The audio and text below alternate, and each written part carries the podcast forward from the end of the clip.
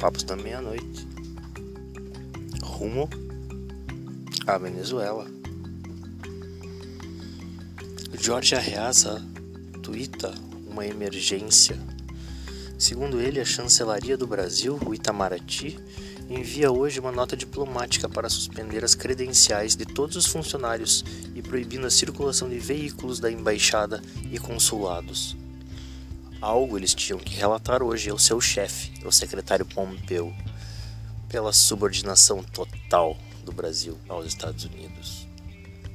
Olha só, diante de toda a sincronicidade entre o relatório da ONU, o embasamento legal para a intervenção e a visita de Pompeu aos prováveis aliados da aventura bélica, a única diferença entre demonização de Saddam Hussein e Maduro é que um era terrorista e o outro é traficante. Olha só, o único ativo que os americanos têm hoje é a guerra, eles não conseguem vender mais nada para o mundo.